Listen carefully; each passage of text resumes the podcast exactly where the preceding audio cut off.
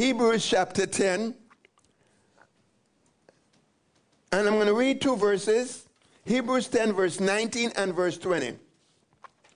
It says, Therefore, brethren, having boldness to enter the holiest by the blood of Jesus, by a new and living way which he consecrated for us through the veil that is his flesh. This morning, I want to talk to you and share with you that there is a new everyday way that you are to live. There is a God life. There is a there is a God life that you are to live, and there's a way that you and I are to live every day in every situation at all times. Jesus said in John 14 and verse 6, I am the way, the truth, and the life. And he said he went to prepare a place for us, that we would function in that place, that we would function from that place, that we would live there. This new God way of life in which you and I are to live is to affect everything about us. It is to affect your relationships. It is to have an effect on your marriage, your relationship with your children, with your grandchildren, your relationship with your boss, with your relationship with your co-workers, your relationship with church members. It is to affect your financial affairs. It is to have an effect on your, your health, your strength, your attitudes, your demeanor. It is to affect your joy and your peace. It is to affect every area in your life. This is a place where you are to live in and from. Now let's consider Jesus' sacrifice was absolutely perfect. Also, you were perfected forever by his sacrifice. In addition to that, you now have the power of the Holy Spirit. And as if that is not enough, God has given unto you and I great and precious promises. When you consider that, our lives should be like, we should be living lives that are as days of heaven on earth. We should be living lives that are that are that are that are that are I was going to say exotic, but we should be living lives that are so rich, so full, so glorious, so full of grace and righteousness, so full of truth. Hallelujah. We should be having an epic life, so to speak. Days of heaven and earth. We are to be having a life that is the very life of Christ Himself, the way Christ would be if He was walking on this earth, living in you and through you. The fact is, however, and I say the fact, not the truth, the fact is, however, that that is not the experience of most of us, but it needs to be.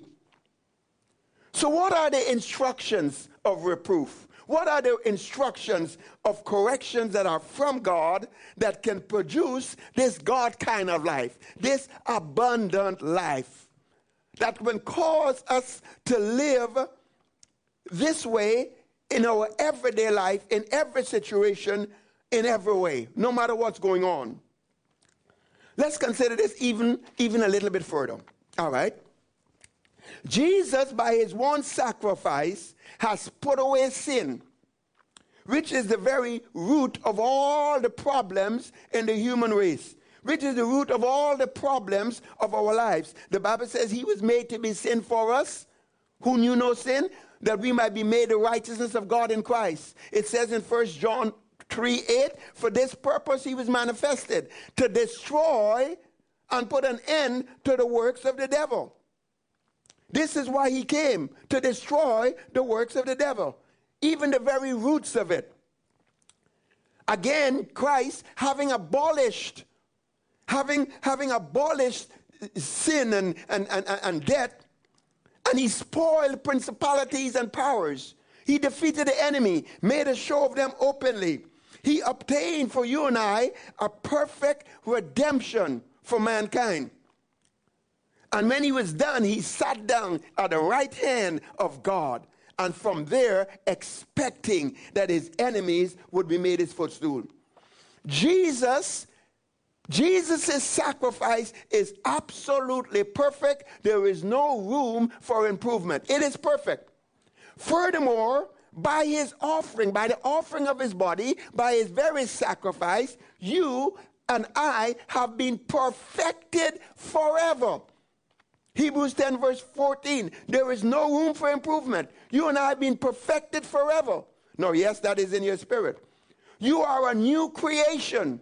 All things have passed away, all things have become new. You are now the very offspring of God. You are God's masterpiece. You are God's workmanship. You are born again from above. You are born again from the very seed of God. You are born again from the very spirit of God.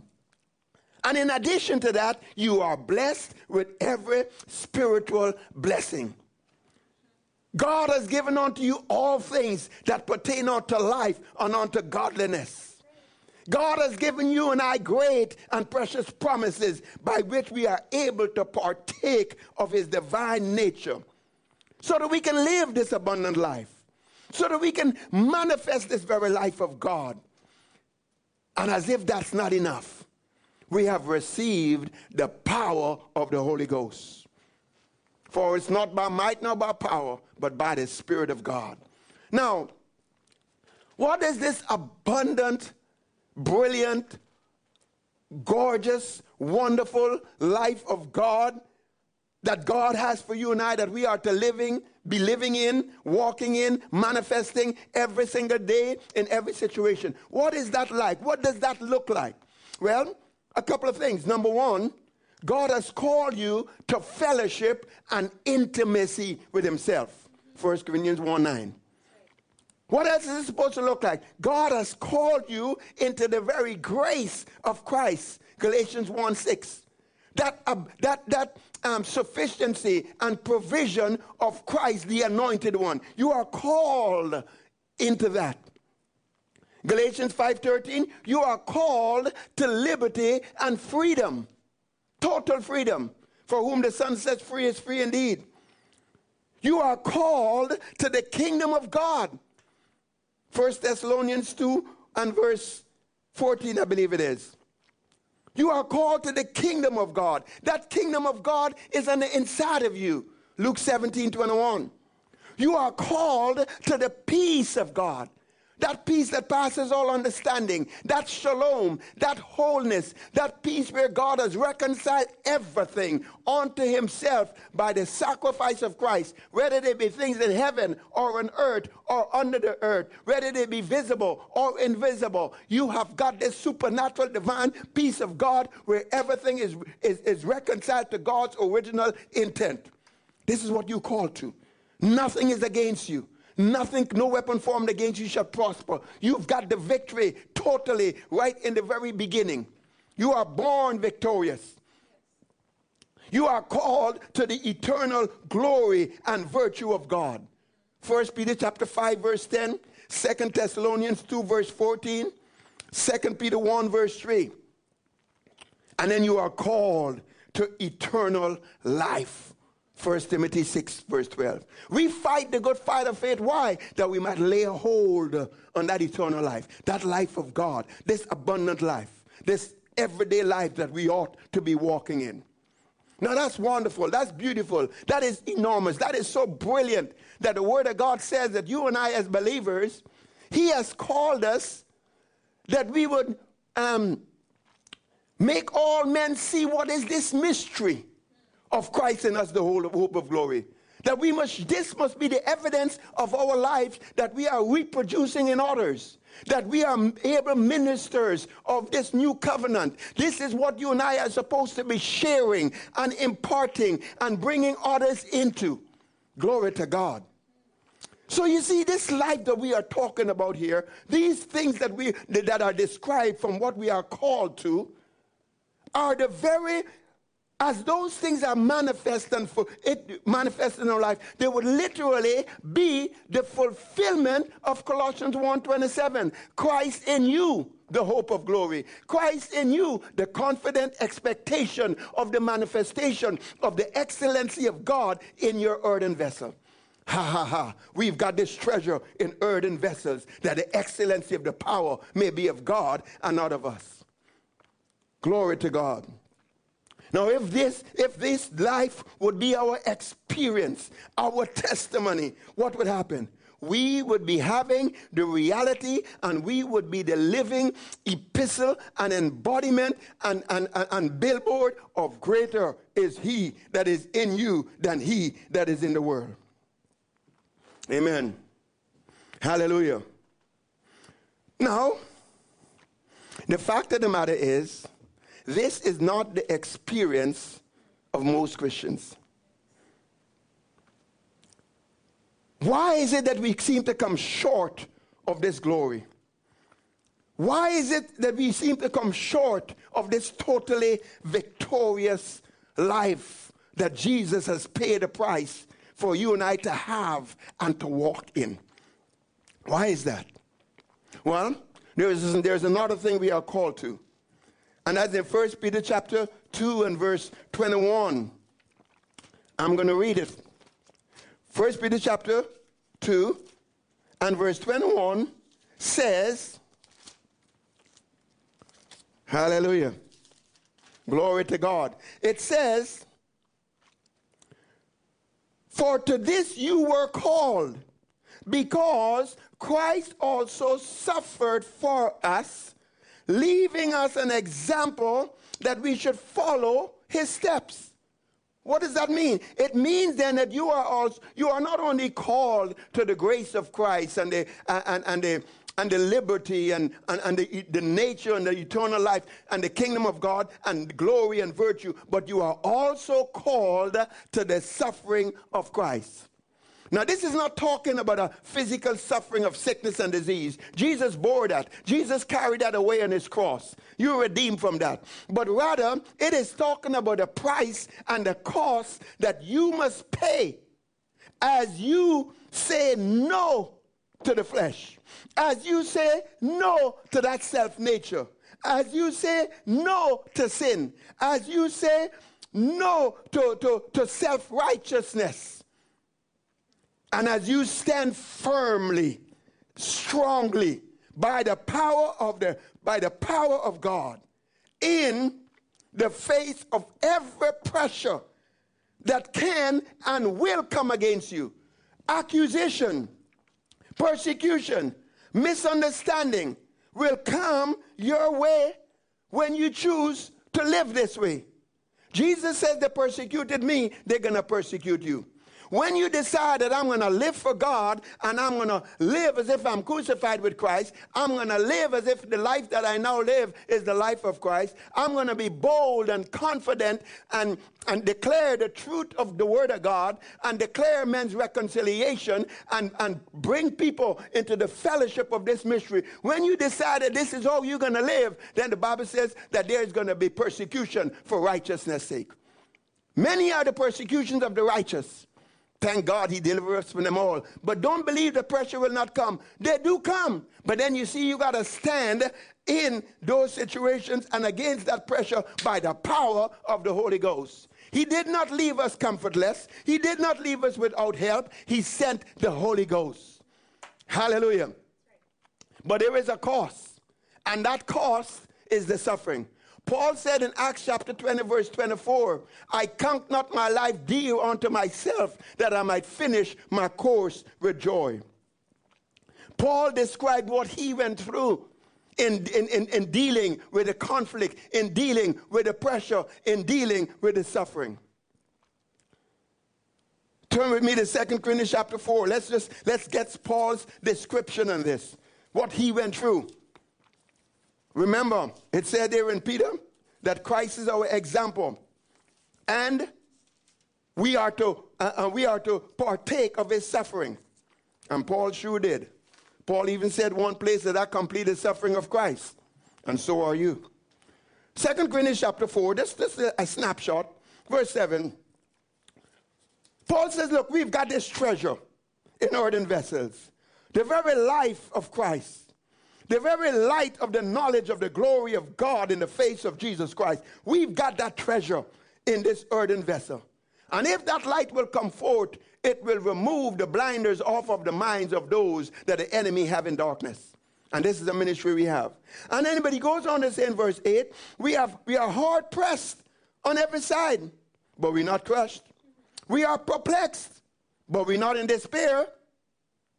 We are persecuted. It's happening, but we're not forsaken. We are even struck down, but we're not destroyed. Paul is going through all of these stuff, and there's another place when it talks about the shipwreck and the many, many things, and, and how they try to, um, how one time they, how they stoned him, on all these things. Now, I'm not believing that you and I would be stoned or anything like that, but there is still, there is still, there is still conflict. There is still misunderstanding. There is still accusations. There is still gonna, there gonna be still situations that will come every day because the devil want to steal a word out of your life. He want to steal your testimony. He don't want you to function in the life of Christ. But look what Paul goes on to say. In the, in, in, in, in the face of all of these things, that I have been experiencing. Verse 10, he says, I always carry about in my body, always. I carry about in my body the dying of the Lord Jesus. I always live in this identification of the sacrifice of Christ, being crucified with him and being raised up together with him. And the reason why I do it is so that this very life of Christ that I'm called to manifest and walk in might be made manifest in my mortal body. What's Paul talking about? Paul is saying the exact same thing that Jesus said in Luke 9:23. In Luke 9:23, Jesus said, "You want to be where I am? You want to live my life? You want to have my life dominate you and reign and flow through you? There is going to be a cost. And here is what Jesus says He said to them, If anyone desire to come after me, let him deny himself and take up his cross daily and follow me. If you want to live the life of Christ and have that life manifested, this awesome, good, wonderful, abundant life, Jesus says the only way you can do this is that you must take up your cross daily and follow him. So that's the cost. That's the price. That is the suffering. What it takes in, in, in, taking up that cross daily and following him. You see, sometimes in carrying that cross, you may have to forgive someone 70 times 7 in a day, and you might not feel like it.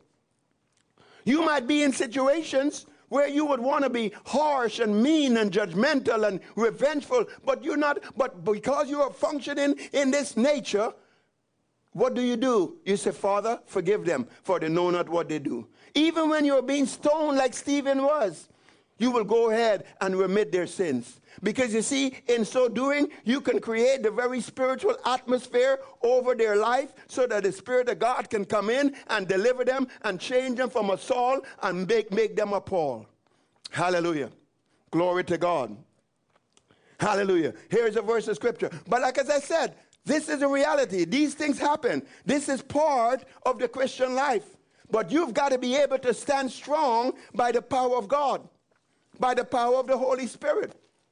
The Holy Spirit has come into your life to make you a witness, to make you a minister of this new covenant. Second Timothy chapter 1 verse 8 says, "Therefore, be not ashamed of the testimony of our Lord, nor of, of, of his prisoners, but share with me in the suffering for the gospel according to the power of God.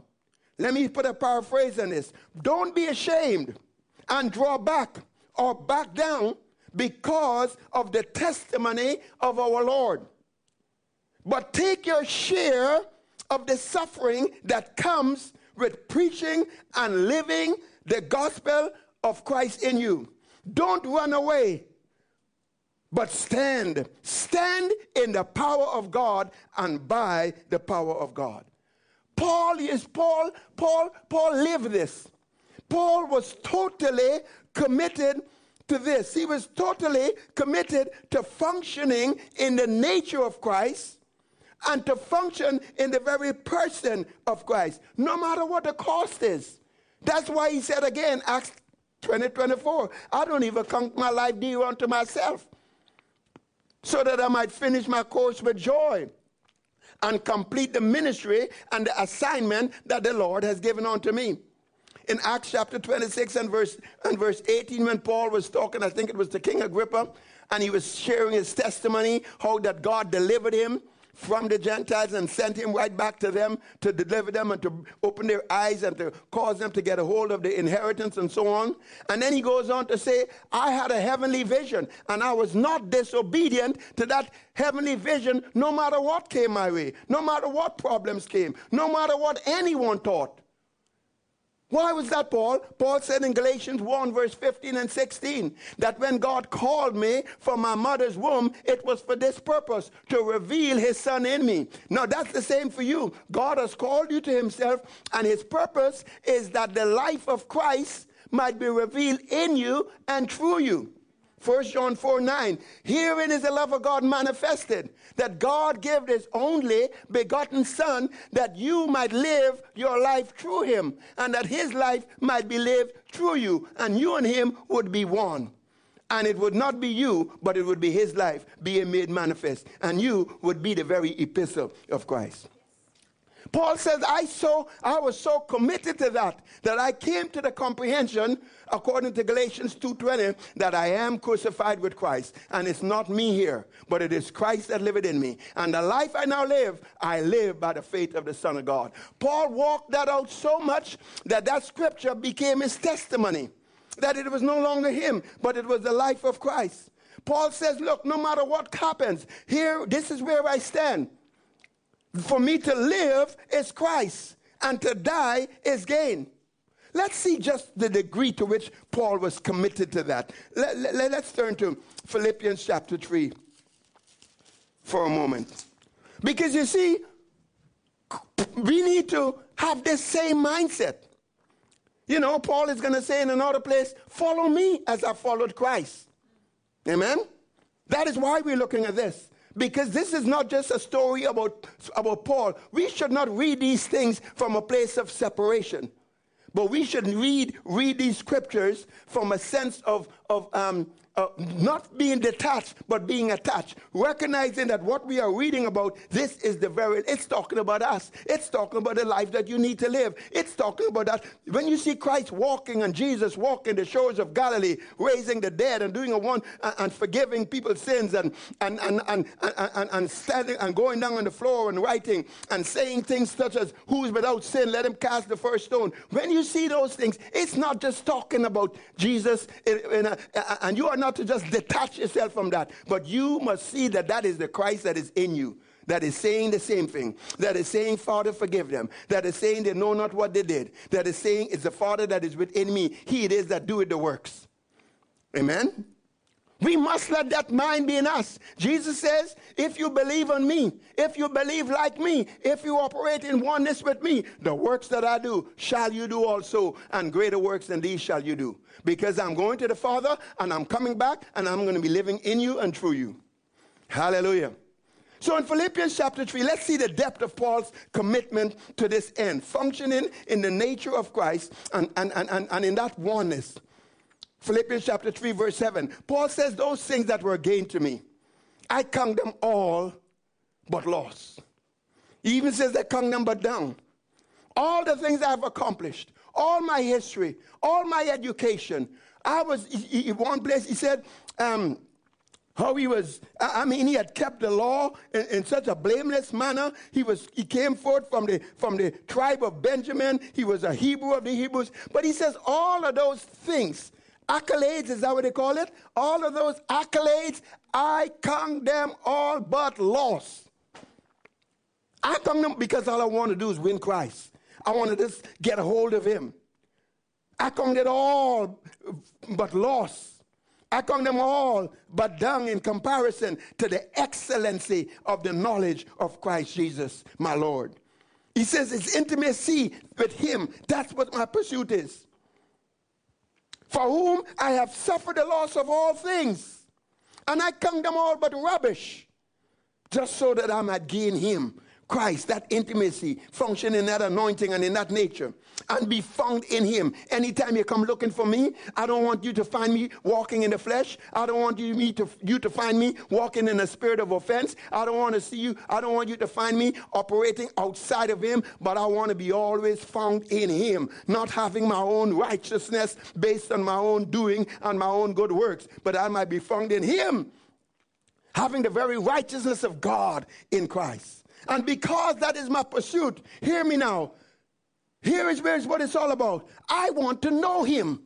I want to be intimate with him. I want to know the power of his resurrection. I want it to be real and experiential to me. I want to know the fellowship of his suffering. I want to be one with it.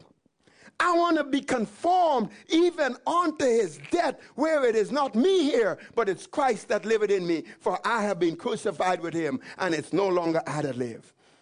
Hallelujah.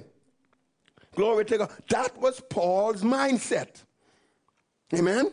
Romans chapter 8, verse 18, Paul says, The suffering is not worthy to be compared with the glory which shall be revealed.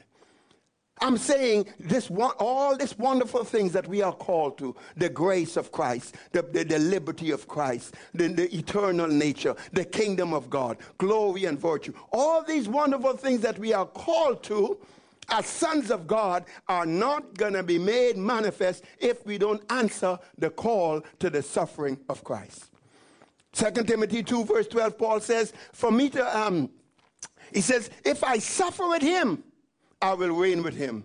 And in another place, if I be dead with him, then I'll also live with him. Hallelujah. This was so much Paul's perception and mindset that Paul says, talking about all the tests and the trials and the situation and being perplexed and, and, and all of that, Paul says, This is my mindset. I operate in a spirit of faith according as it is written. And in 2 Corinthians chapter 4, verse 15, he says, Look, all things are for your sakes, or all things are for my sakes. That grace, having spread through the many, may cause thanksgiving to abound to the glory of God. I like the old King James for this one. Paul says, Look here, whatever's happening, whatever persecution, whatever pressures, they are all for my sake. And as I recognize that, and I abound in thanksgiving, what happens? I'm in faith. And when there's a faith that it might be by grace. So all things are for my sake. And instead of complaining, griping, murmuring, I abound in thanksgiving. And then grace flows. Deliverance come, which could be a blessing to me and to others. And he says, why is it that I count all things for my sake? Why do I say that everything is against me? Everything is for my sake. Well, first of all, it's not about me. It's about him. You see, the devil don't really care. The devil is too selfish to care anything about you. To care anything about you, your life, or any of that stuff. He couldn't care less about you. He doesn't even care about the demons that serve him. But what happened? What is it? Why is the enemy after you? It is because, number one, he don't want the seed of the word of God in your life to produce. The parable of the sower teaches that, that he's coming after the word. He is coming with persecution and with, and with pressure so that the word might not take root. He is coming with the lust of other things and the cares of this world so that even if the word takes root, those thorns can come up and choke the word. And he's hoping that from the very beginning, you don't even have understanding of the word. And that the word, the word falls on dry ground where it doesn't even spring up at all, and the bird can come immediately and steal it. But what is he after? Is it you know he's after the word?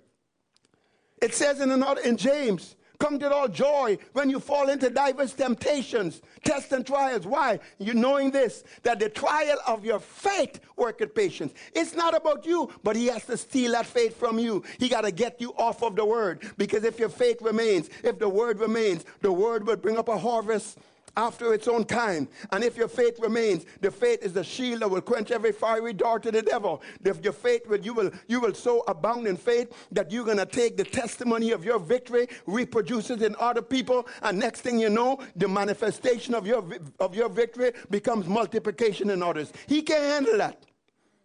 So he's got to he's got to steal the word. He's got to steal your faith, and he definitely don't want you to be functioning in the nature of Christ.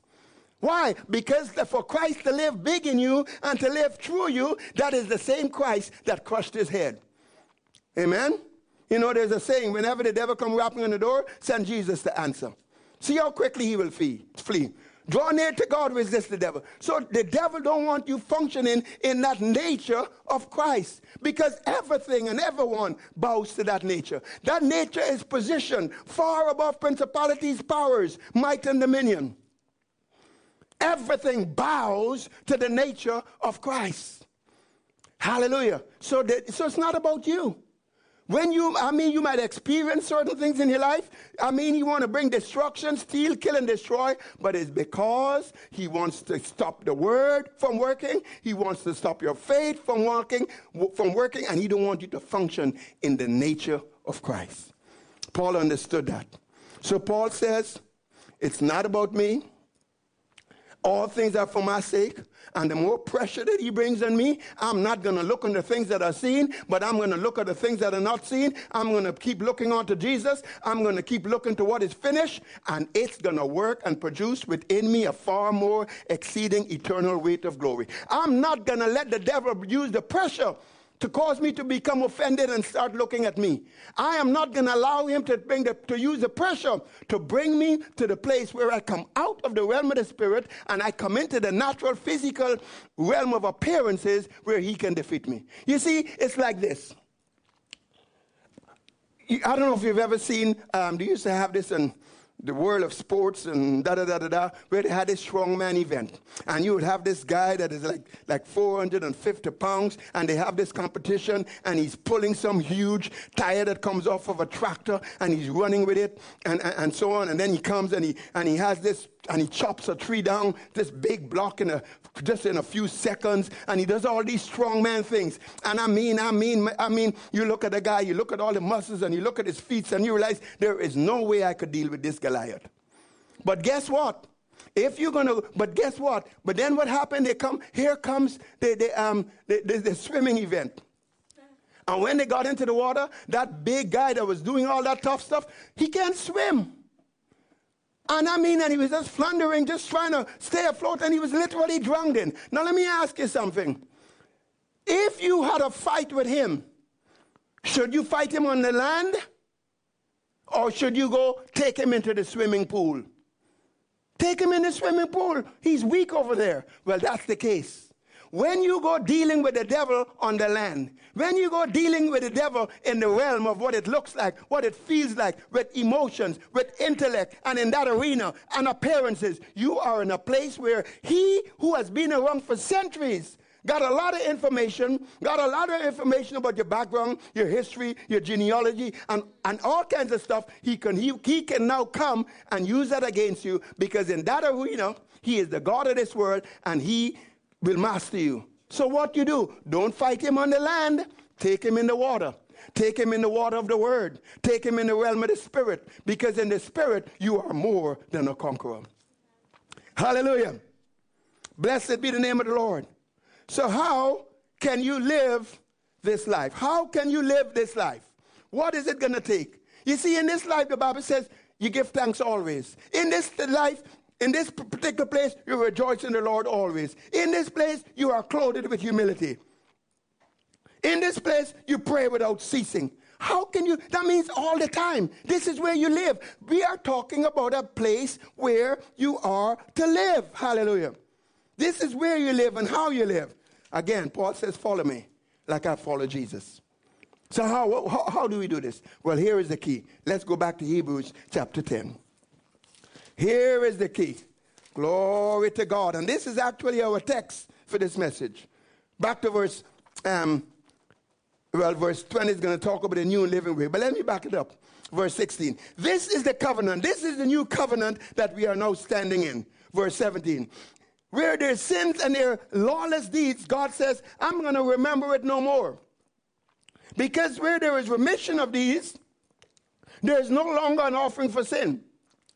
Their sins have been removed, wiped out. There is no record of it before heaven. And the blood of the Lord Jesus Christ has wiped it out and removed it completely. Therefore, you can come boldless into the holiest of holies, the very presence of God your Father, through the blood of Jesus. And by, and then it says, by a new and a living way. It is new because it wasn't there before. It is a living way because this is the way in which you are to now live. This is the place Jesus went and prepared for you. This is the place where he took his blood. In this new and living way, which he has consecrated.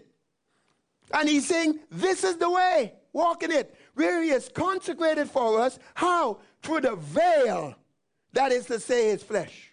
Remember when Jesus, when Jesus died on the cross, how the veil was torn from the top to the bottom? That was a type of what he did in his flesh. Him becoming a curse, him being bit beaten, him taking the sickness and disease, and all those other things. So, this new and living way is, a, is the place that brings you into the holiest of holies, where even when you're walking on this earth, no matter what the situation is, that's where you are positioned in the throne room of God, in the holiest of holies. I've said this before, and I'll say it many times to come. It is your position that will change your condition.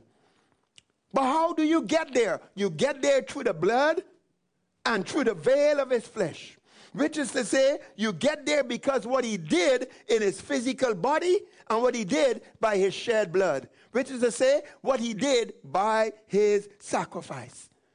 This is so important that Paul said in 1 Corinthians chapter 2 verse 2, I determined to know nothing among you except Jesus Christ and him crucified. Paul says the only my priority when I come and see you, when I find out how you're living your Christian life, all I really want to know, all I want to find out about, all I am concerned about is this. Christ alive in you. Christ the very life that you're living right now, and Him being crucified. The fact that He was crucified and you were crucified with Him, are you living in that reality? Are you living in the reality that you've been crucified with Him? It's no longer you. Everyone else has been crucified, and the things connected to His death. Hallelujah. This is the new living way. Jesus said the Father seeks such to worship him in spirit and in truth. This is the truth. The truth is what he has finished. The truth is what he did in his blood. The truth is what he finished by when he offered up his body as a sacrifice. Ephesians 3, verse 12 describes that place this way. It says, When you are functioning in this place that you have entered, in the holiest of holies, through the blood, through the veil of his flesh, you can have boldness and access with confidence by the faith of Christ. That means you can have boldness and access with confidence to the throne of God, to your heavenly Father. But you can also have boldness and access to the principalities and powers and declare the very wisdom of God. You can also have, you can be in a place where whatever you bind on earth is bound in heaven, where you can operate in authority over devils and demons and sickness and disease. It is from this place that you can have access to people access so that the power of agreement works, access so that you can now cause all men to see what is their part in this life of Christ. This is the place where you can have access to people, where you can remit their sins and declare that God was in Christ reconciling them unto himself, not holding their sins and trespasses against them. Hallelujah. This is the place. This is the place where you should live. You should, and therefore, we are to practice. You see, what you practice, you become good at. You are to acknowledge the truth of the blood and the stone flesh. There are times, sometimes, when I'm praying my own self or with someone, I would take a moment and I would say, Father, I just want to thank you right now that the blood of the Lord Jesus Christ is shed. And I thank you that I stand here before your presence. And because of that blood, there is no more consciousness of sins. I've been made your righteousness. I thank you, Father, that I enter into this place because of everything Jesus did in his body. And by that body, I'm sanctified and separated unto you. And I thank you for this wonderful, glorious privilege. And then from there, then I might begin to pray about whatever situation might be. And if someone is with me, then I'll try to bring them into that place. If there are environments and situations and anxieties and stuff that are trying to crowd my mind or their mind, I will take the sword of the Spirit, which is the Word of God, and I sever every negative environment, maybe that work environment I just came from, that strifeful conflict or whatever else it might be, or whatever else is trying to tor- torment my mind, and I sever it by the Word of the living God. For everything is naked and exposed and, and, and cannot stand up against the Word. So, Father, I thank you that I'm free, and here I am in your presence. It is from this place that you got to learn to cast all your cares. You know, we say, cast all your cares on him. Yeah, but if where you're casting from is that place of your anxiety and your fears and your flesh, it's not going to work very well. Why not position yourself, Father? You are my Father. This is where I stand because of the blood, because of the, the, the, the torn flesh of Jesus. And I cast all these cares upon you so that I'm free from them. You are to practice these things. You are to practice casting your cares from this place. When you pray, pray from this place. When you declare, when you decree, when you speak to the mountains, when you declare the decrees of the Lord, do it from this place. When you command the works of his hands, do it from this place. When you minister, when you lay hands on the sick, what are you? You're not doing it in your own strength. You're not doing it because you're looking at the circumstances and what's happening with the person. No, I am coming from this place. I have been washed by the blood of Jesus. We are in this place by the veil of his flesh. And I speak and I minister not in my own strength, but by the power of the Holy Ghost, so that as I stretch forth my hands, Father, I thank you that the hand of the Lord is touching them right now, bringing freedom, bringing liberty, bringing healing in the name of Jesus. Minister from this place. Bind the devil from this place. Even when you worship the Lord, worship him from this place in spirit and in truth. Hallelujah. Now, as you become developed in functioning, in functioning in this, as you become developed, what happens? You can sometimes, sometimes you know, you, you can do it in a very abbreviated way simply by saying Jesus. Because the name of Jesus gives us access into the same place. Sometimes you can just simply declare, God, you are my Father, our Father, and here you are. But you need to develop this awareness and this consciousness that this is where you are, this is where you live, and learn how to live from this place, this new and living way. Now, there are eight practical applications that comes out of the sacrifice of Christ, what Jesus did in his death, burial, resurrection, and ascension, and his shed blood. That as you apply these, what will happen? It will bring you in, into that same place and consciousness, living in the holiest of holies. The Bible says that in Colossians 2, verse 12, that when Jesus went to the cross, God placed you and every human being in him so that you were crucified with him, you were buried with him by baptism unto death, and that like as Christ was raised up from the dead by the glory of the Father, you were also raised up together with him and you also ascended with him, and you are seated at the Father's right hand in Christ, and you've been washed by his blood. So everything Jesus did in his sacrifice, he did with you in him.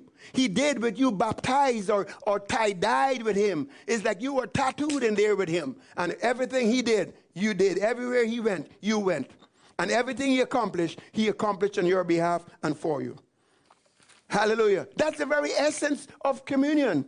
Your fellowship with what was done in, in his body, represented by the bread. Your fellowship, your common part in what he did when he shed his blood, and your part in it. It is the, the essence of communion is your common share and participation in the sacrifice. So, very quickly, here are eight applications, and these are things you got to develop and study and practice, and so you become more, more skillful at it. But there are eight aspects of the sacrifice. I'm going to walk through them. Number one, crucifixion. You were crucified with Christ. That means that it's no longer about you. You came to an end. You were crucified with him. Now it's the life of Christ. Galatians 2.20. And now it's Christ living through you. 1 John 4 9. So, because you were crucified with him, you were crucified to the world. So, what is in the world and the voice of the world and the lust of the flesh and these things have no authority over you. But you must declare that. The, the, the power of crucifixion and this entire sacrifice works when you speak it. You see, if you believe, the corresponding action of believing is speaking. If I believe, I receive, then I'm going to say, I have it. If I believe I was crucified to the world, etc., etc., then I'll say it. And when you say it, it is the preaching of the cross that is, produces the power. Amen? Hallelujah. 1 Corinthians 1 18. So study it out and you'll find you are crucified. People are crucified. You are crucified to the law, so you're not dependent on your works anymore. You are crucified to the curse and the effects of the breaking of the law, so they have no authority over you.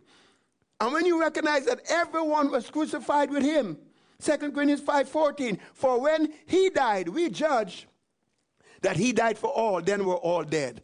So, so the very person that you're angry with, the very person that has um, violated you, that you've got good reason to, to, to, to be angry with and, and probably even be revengeful to, you can now remit their sins, recognizing the fact that they were crucified, and therefore their wrongdoings, you don't impute it to them and you become the very minister of reconciliation. And as you remit their sins, what happened? Instead of them being under the dominion and the power and authority of that sin and the devil having access, what happened? You are able to break that power. You are able to create an atmosphere in their lives, forgiven. Jesus says, uh, Whoever sins you forgive, I forgive. And as you do that, what happened? The Spirit of God can now move in and begin to change their hearts and bring deliverance to them and bring deliverance to you.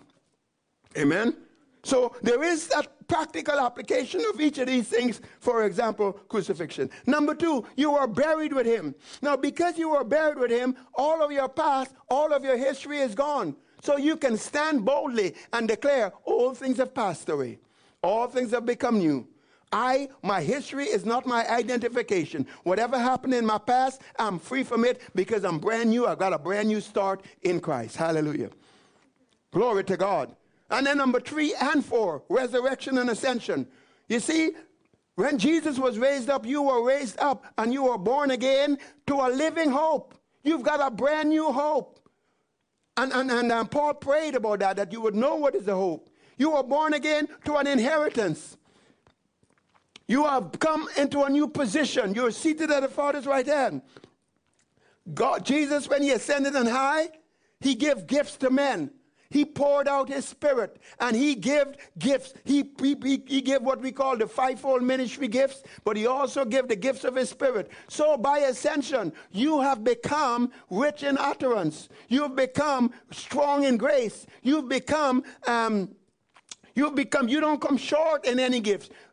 All these things are available to you that you're profiting. What is it saying? First Corinthians chapter 12 and verse 7 where it says, let me get this verse of scripture. It's popping up in my head. Somebody out there needs it. Or maybe it's just me. Hallelujah. 1 Corinthians 12, verse 7. The manifestation of the Spirit is given to everyone for the prophet, for profit. So these things are yours by resurrection and ascension. And the power of the Holy Spirit has been poured out. Now the blood, the blood has been shed. That's number five. And now you have a new covenant. Because of this blood, you are made righteous. Because of his blood, uh, Revelation 5 9 says, you, you are redeemed out of every human definition and identification so that your identity is no longer Caucasian, black, white, the pigment of your skin. It's no longer history, culture, background. It's no longer education. It's no longer genes and who your parents were. You, God is your father. You are redeemed out of those things and you're redeemed unto God.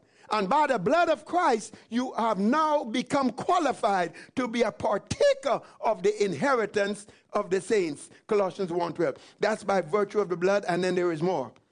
And then there's the life of Christ. As a result of the sacrifice of Christ, when you've accepted Jesus, Christ is now your life. The life you now live is the life of Christ. And as he is, so are you in this world. Colossians 2:10, you are complete in his life. You are complete in Christ. You now have his nature.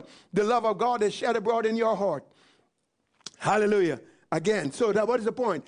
As you apply and as you immerse yourself, as you be established in these things, as you confess these things, as you live these things, as these things become practice. The Bible says it is the exercise you exercise yourself onto righteousness. You exercise yourself onto godliness. You exercise yourself and practice to, so that you can function in this God life. Faith is a practice, it's something you do all the time.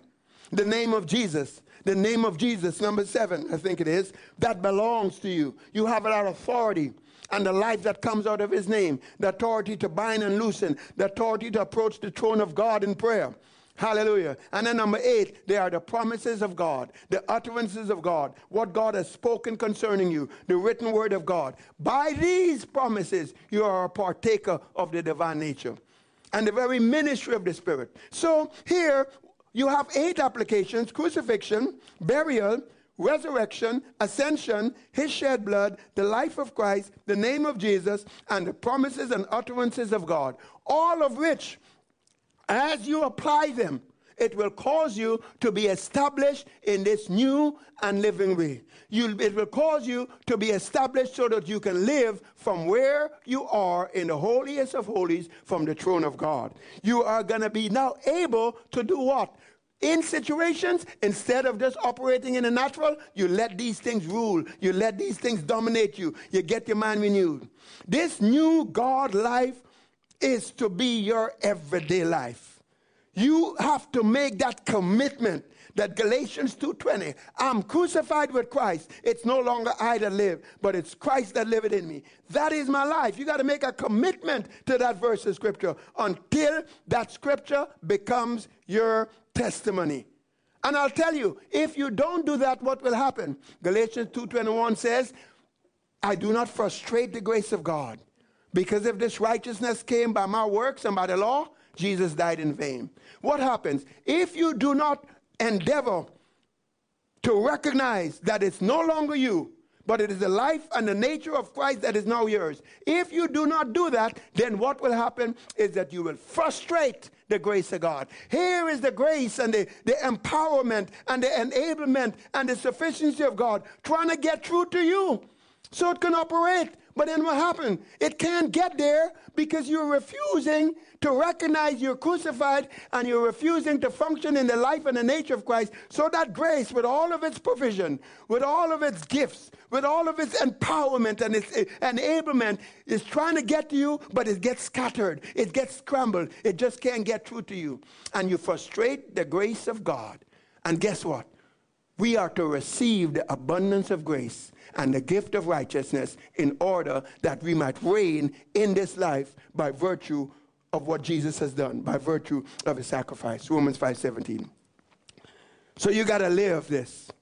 You got to live this. Hallelujah. You've got to own the sacrifice. The Bible says you've got to become established in righteousness, Isaiah 54, verse 14. When you become established in this oneness, because you see, it not being you, you being crucified and the life of Christ being your new life, that is the very essence of righteousness. Galatians 2:21. That oneness, that is the essence of it. Now, Isaiah 54 verse 14 says that you are to be taught of the Lord and become established in this righteousness. Become established in this reality that it's no longer you, but it's Christ that liveth in you. And if you and as you become established in righteousness, it says you will be far from oppression because you shall not fear. You're going to be operating in a realm where there is no fear, and as a result, the devil has no access, and you, ha- you don't have that torment, and you don't have all that oppression. You'll be operating in a realm where, according to 1 John 5 18, the evil one will touch you not, and you will be underneath the shadow of the Almighty.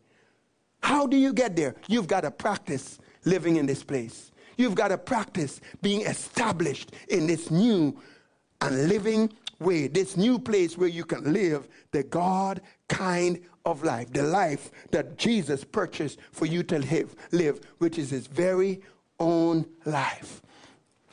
So, Father, I pray in the name of the Lord Jesus. I pray for everyone that has tuned in to this broadcast, everyone that might be listening to this sometime later by CD or by whatever means. I pray in the name of the Lord Jesus that, Father, that this invitation by your Spirit, you by your Spirit, stirring up and speaking and pleading through me to everyone, be reconciled to God. Come into this life and nature of Christ. Come into this new and living way. Be established in this oneness. Recognize that it's no longer you, but it's Christ that liveth in you. Recognize that it is His life. Father, I pray in the name of the Lord Jesus that you would so unveil these things to your children that they would become established in it and that they will do the great exploits, that you will show yourself strong, that the works that Jesus did, they will do also, that they would bring many others into the fellowship of this mystery of Christ in us, the hope of glory. Father, I thank you for doing it by the power of the Holy Ghost, in the authority of the name of Jesus, in accordance to the shed blood of the Lord Jesus Christ. Father, I give you praise and glory and thanksgiving and honor. In Jesus' name,